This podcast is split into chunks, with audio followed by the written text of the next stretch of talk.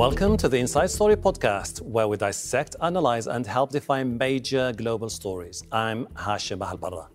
Germany is suspending its approval for the Nord Stream 2 gas pipeline that's designed to bring gas from Russia to Europe. It's complete and ready to supply energy to the continent ahead of the winter.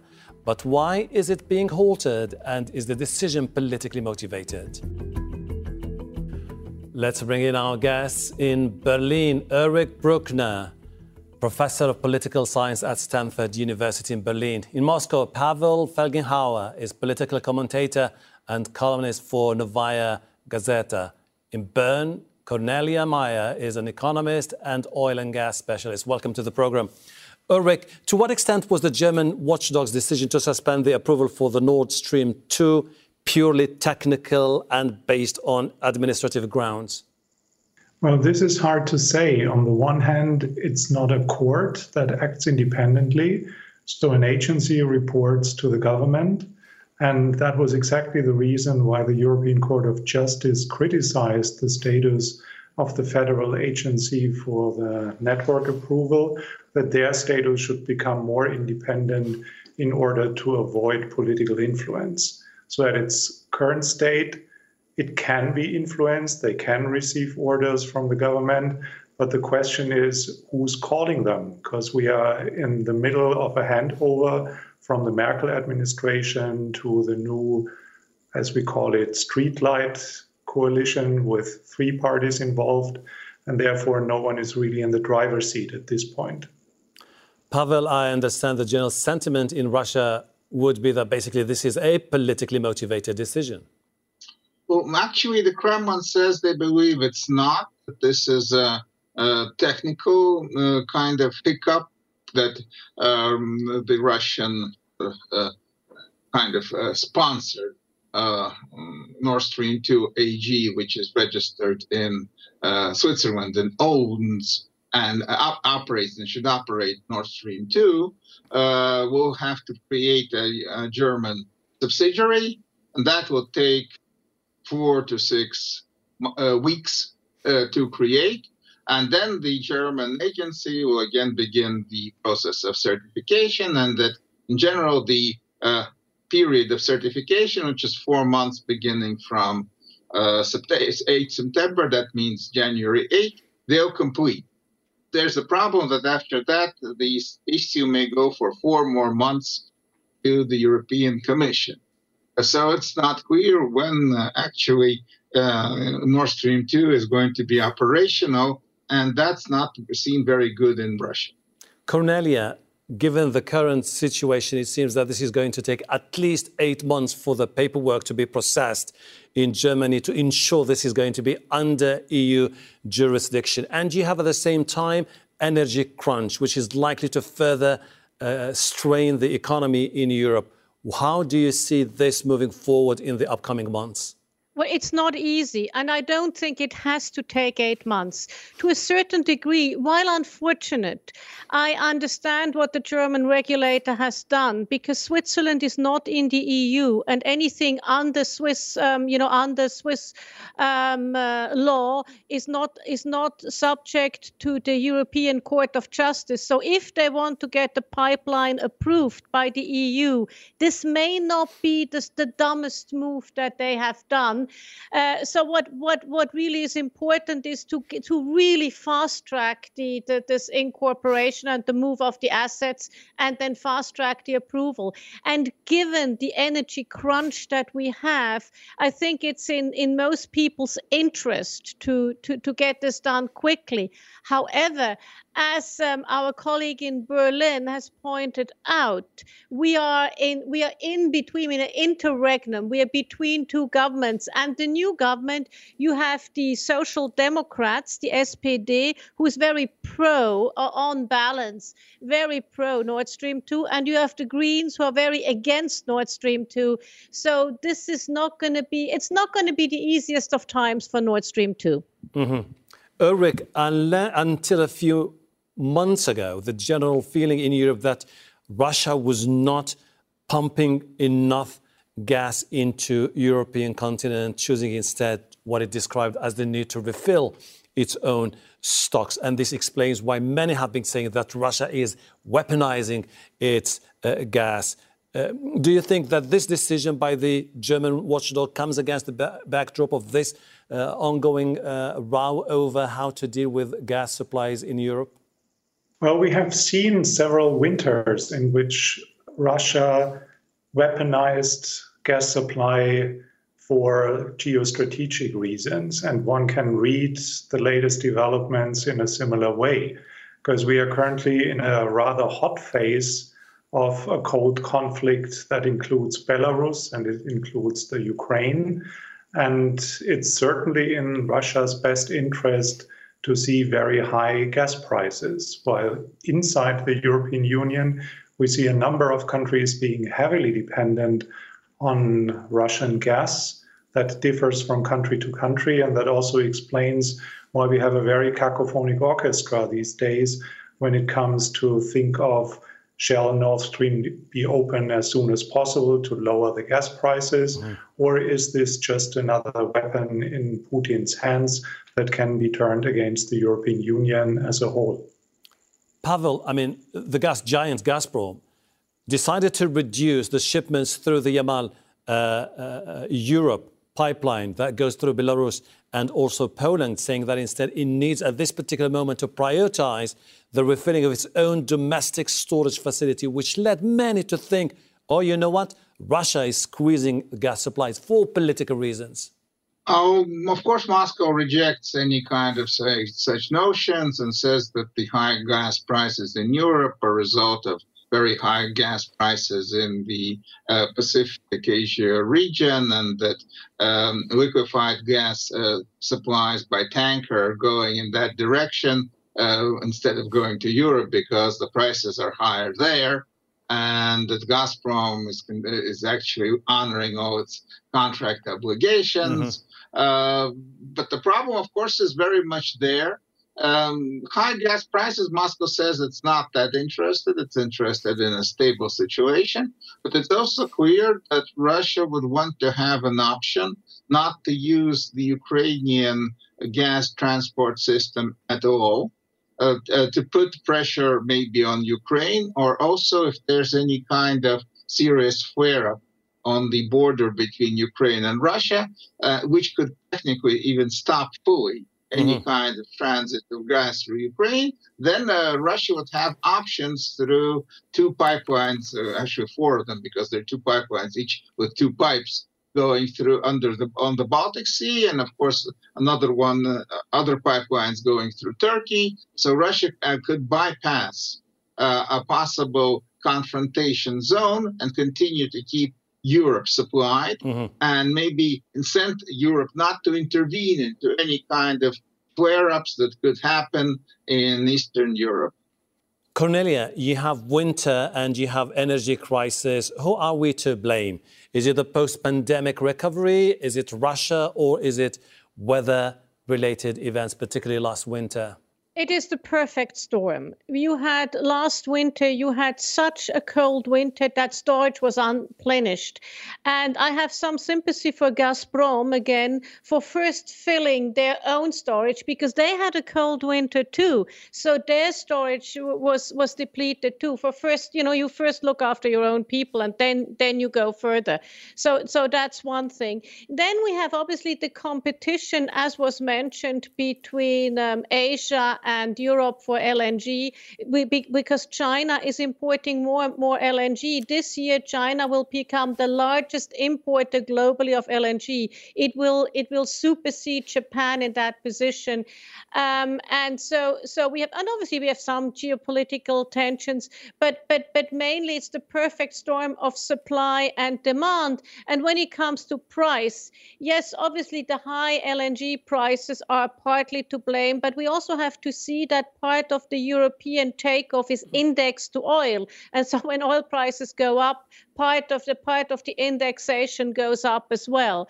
So so it's it's tough. And for Europe, the question is how do we get enough gas, mm-hmm. um, and how do we ensure that we don't put the poorest segments of the population for the cho- for, to the stark choice of do I eat or do I heat? Now, Ulrich, for the governing coalition in Germany, you have a decision that is made now, which is most likely going to result in low storage levels in Europe, an energy crisis, different economy sectors affected. Is there any contingency plan here for Germany and for Europe?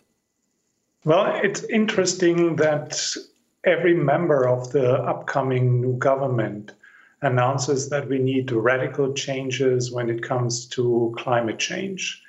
And they are all pushing for renewables, that more needs to be done, more than what the previous government has done.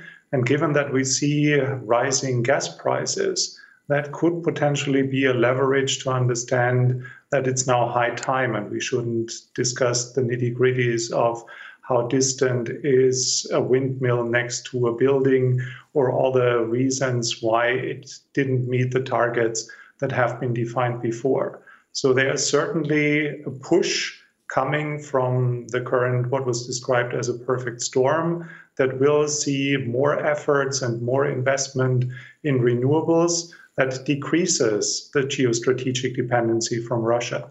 Pavel says this is a crisis moment. Everybody's looking for leverage. And when it comes to Ukrainians, they seem to be pretty much excited about the potential of what might happen next, particularly because they are now going to be part of the consultation uh, process. Do you think that the Ukrainians now are given this unique opportunity where they have to put more pressure on all the parties for whatever happens in the future? Uh, well, yes, the German regulator included, they included uh, the Ukrainian representative in Germany of uh, their uh, uh, a gas transporting company, into the certification process. But of course, he doesn't have any veto power. Uh, Ukrainian opinion may be taken into consideration, but no more than that. It's a kind of nicety, but it doesn't give Ukraine any kind of say. And they are worried that if Russia manages to get uh, Nord Stream 2 uh, up fully operational anytime soon in the coming year, in the beginning of the coming year, that may give Russia the opportunity to do something more drastic in military terms mm-hmm. in the uh, Ukraine, and also, of course, uh, cut the Ukrainian supply through Ukraine, maybe dramatically, and that means they won't have to ha- use the so-called uh, virtual re- reverse system to get Russian gas, but Unofficially, it's not coming from Russia, it's coming from Slovakia or somewhere, but actually it's Russian gas and they won't get that. So they're also have, will have problems this winter and in general further on. So yes, Ukrainians are worried on a number of uh, issues concerning Russia and they're uh, very, very worried. Yes. Cornelia, how do you uh, respond to the argument that one of the main reasons why in the past the Russians were trying to deliberately withhold gas from Europe is particularly because they were trying to push the Europeans to shift from the spot market purchases to the newly online platform based in uh, St. Petersburg so that the Russians will have a bigger say on the, on the trade, on trading of gas? Well, actually, the Russians prefer prefer not spot markets but long-term agreements, which, when you know how much investment is needed into getting gas from the gas field to the to the end user, to the burner tip, is is, is perfectly understandable. And I, I, I would not I would not take big stock on that. Um, when it comes, the Ukraine is the Ukraine is, is is difficult. It's tricky, but I would also like to remind us that Russia has has supplied Europe with gas for the past 50 years or so without essentially missing a beat, even even when the former Soviet Union was breaking up. So yes, there are the politics, um, and and and obviously they, they're playing politics. But in the end, overall, Russia has been a pretty reliable supplier. It also mm-hmm. needed the foreign currency um, from from Europe. I would just like to quickly respond to our colleague in Germany mm-hmm. in terms of absolutely the German government wants to move to more renewables, but to get from here to there, they will still need gas. Mm-hmm. Let's not forget they want to get out of coal. They, they are getting out of nuclear. So somehow you need to have the base load to produce the electricity that everybody needs. Okay, uh, Ulrich, since we're trying to figure out the ultimate uh, end game for all the parties here. Now, Europe's supplies of natural gas remain tight, which means that the prices are definitely going to continue to go up, which is most likely going to push many countries, Germany in particular, to revisit dirty uh, fuel, particularly uh, coal and uh, fuel oil. Is this a good option given that the coalition with the Greens, part of it, are definitely going to dismiss it? Well, it is too early to predict what exactly the new coalition government will decide. They keep everything secret, not only on energy policy and geostrategic questions, but the whole coalition agreement is kept a secret, and we will only learn next week what the various compromises will look like. And one can read the decision today as a way to buy time for the new government mm. to decide how to balance the conflicting interests, how to fulfill the requirements from the European Union, to divide the operation and the network. This is technically an important reason for the agency why it decided the way it decided. But I think it's also an additional geopolitical bargain chip in the ongoing discussions with Russia and Belarus if one makes a move, another country makes another move, mm-hmm. and this does not even need to have anything to do with energy. Pavel, since this is definitely a crisis with geopolitical proportions, now the Russians, because they uh, supply 35% of the gas imports for the European Union, have a leverage, but ultimately their biggest concern is that if they have any future problems with the Russian, it means that a huge chunk of the revenues they used to get from the European market is going to be massively affected. Is this something which is likely to push the Russians for a balancing act here? Well, uh, Europe needs Russian Russian gas, and of course, Russia needs uh, Europe too. Russia is supplying uh, natural gas to Japan, to China, but mm, the uh, the um, Europe is a essential uh, client, so Russia and Europe are tied together there. Uh, the future has problems with the um, the uh, uh, CO2 signature um, taxation coming into mm-hmm. effect in Europe, with the European Union saying that they will oppose any kind of extraction of gas or oil in the Arctic, which Russia is rejecting right now. So there are serious problems in the future. There are problems right now and problems in the future. Uh, as, uh, how Russia is going to be seen and how Russia is going to be interacting with Europe uh, mm-hmm. uh, on supplying gas. Not only gas, of course, Russia supplies many other uh, oil and uh, metals and fertilizer and lots of other kind of commodities. Mm-hmm. Uh, so these are Russia and Europe have to work together, but right now there's a lot of problems and a lot of misunderstanding. It's very complex and very dangerous.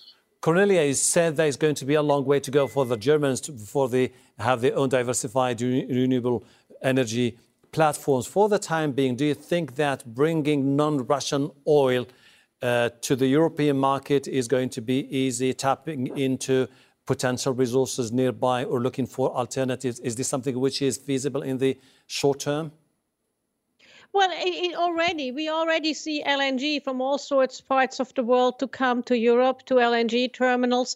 We have um, pipelines coming from the Mediterranean, from North Africa through the Mediterranean. But mind you, there again, we have. If you look at Libya, if you look at, at Algeria, we have geopolitical tensions. So, so, so there again, um, we we need to. Um, it, it's just uh, Europe will need to get the gas and the oil from where they can get it, and um, Russia will will we will remain a major a major supplier of oil. We will see the geopolitical tensions, um, but it will remain very important for the time being because given energy transition and mm-hmm. given that especially countries like Germany, Switzerland want to get out of nuclear, everybody wants to get out of coal. I don't see how you get okay. around gas. Ulrich, less than a minute if you don't mind. The European Green Deal is it something that is likely to be a moment for the Europeans to say, you know what, it's about time for us to look into a decarbonized, developed economy instead of this reliance that has been going on for generations with the Russians, which seems to be a major source of concern for the Europeans now? Well, this became certainly a mainstream perspective, not only in Germany as a forerunner for climate change policies because we can afford it, but it's also what the European Union or the European Commission, as the driver of this, put as the top priority. And this will undermine the Russian business model that is massively dependent on having partners that are still willing to burn fossil fuel. Of course, it is a transition matter and it's a question of how long it's going to take, but it will certainly change the mutual relationship between Russia and the European Union if the Green Deal changes the energy mix towards more renewables. Quite fascinating as this story unfolds that many people are thinking that the US could step in and offer an alternative uh, uh, supply for the Europeans in case they decide to part ways with the uh, uh, Russians. But it remains to be seen whether the shale capacity and whether the Americans will be able to fill in the gap and the void left by the Russians if there is a split. Eric uh, Brueckner, Pavel Felgenhauer, Cornelia Meyer, I really appreciate your insight. Thank you very much. That's it for the Inside Story podcast. This episode was produced by Mohammed Al Aishi, Omar Istanbuli, Abdurrahman Warsam, and Paul Taylor. Studio sound was by Yara Atallah. The program was edited by Anna Savage, Lynn Gwynn, and Jody Frias. Be sure to subscribe to the Inside Story podcast to catch every episode. Thank you for listening. We'll be back again on Thursday.